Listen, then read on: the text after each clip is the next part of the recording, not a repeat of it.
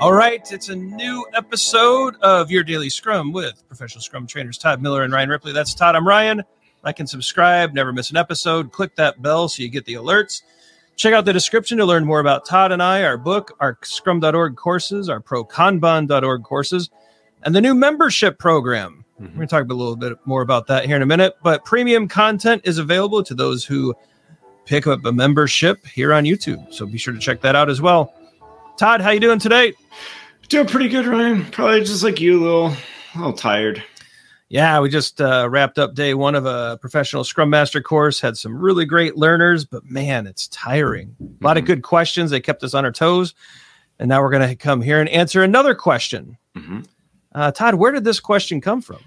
Yeah, so Stas Pavlov, uh, one of hopefully I said the last name right, Stas. Uh, but one of our members uh, brought up a really good question. First of all, Stas, thanks for being a member. We appreciate it. Early adopter. This is something fairly new we're trying out. But Stas brought to our attention that there's a really something subtle in Scrum Guide 2020 that differs from Scrum, Scrum Guide 2017 and, and, and does mention that the implications are huge, which we agree with. And that is any reference to estimating was completely removed and replaced by sizing. And kind of wanted us to talk about this a little bit. So the, the word estimation was replaced by sizing in Scrum Guide 2020, right? Pretty pretty significant. So good subtle catch Stas.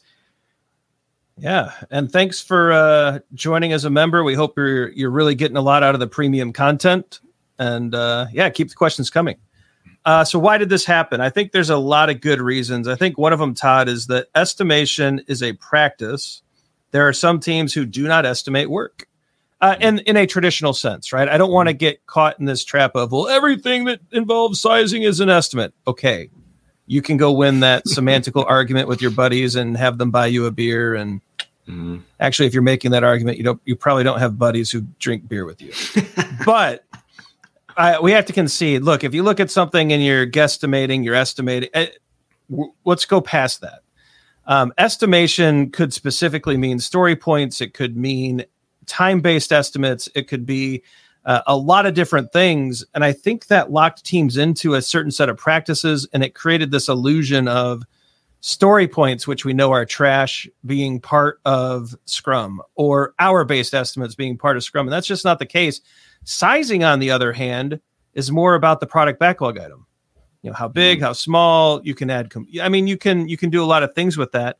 And it also opened up the possibility, it made more explicit this idea that everything can just be a one you can count mm-hmm. the cards. You could use flow based metrics. You could, I think it, it was more inclusive of the many practices that teams mm-hmm. were using as opposed to, you know, estimation by itself because sizing could be a traditional estimate. It could be story points, which are trash. It could be forecasting. It could be all sorts of other things.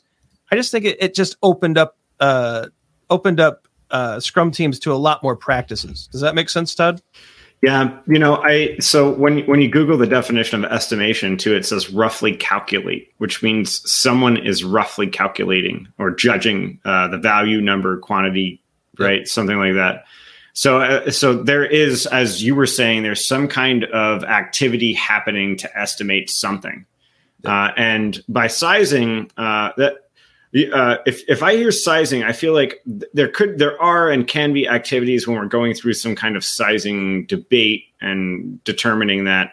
But estimation implies that there is some kind of method that we are using, right? Yep. Sizing means it can be method agnostic. There doesn't have to be a method. That's sort of I'm taking a very tactical angle at this to expand sure. upon your your angle. Yeah. Uh, estimation and sizing can have activities to them, but estimation sounds like there's some technique we have to apply to it. When sizing, I don't. I don't think that we do. You know, let me. Is that fair? Is that? Let, is me, that, let me see if I can give a, an example to kind of bring both of our ideas together. Right. So you could say estimation would be using story points, which are trash, to build out a velocity chart, and then we're tracking that and we're trying to roughly judge the complexity of the work. Sizing, on the on the other hand, could just be the act of going through planning poker. Mm-hmm and then it, and then throwing out those trashy story points, not worrying about them, and and looking at the sizing of the work and the analysis. Um, and so I think there is a distinction there, and I and I like the fact I like the way that you really made it clear, Todd, that this is really opening up different possibilities and practices. Um, mm. And I think it's a good switch. Yeah, right? rather Let's than call it- narrowly focusing us into having to come up with some method for which we're estimating with, we could generically say we're considering size of things, to, regardless of the technique that we're going to use, and um, yeah, and just move forward. Well, and whether you know certain certain advocates or proponents like it or not, there are some teams who have grabbed who have latched on to no estimates.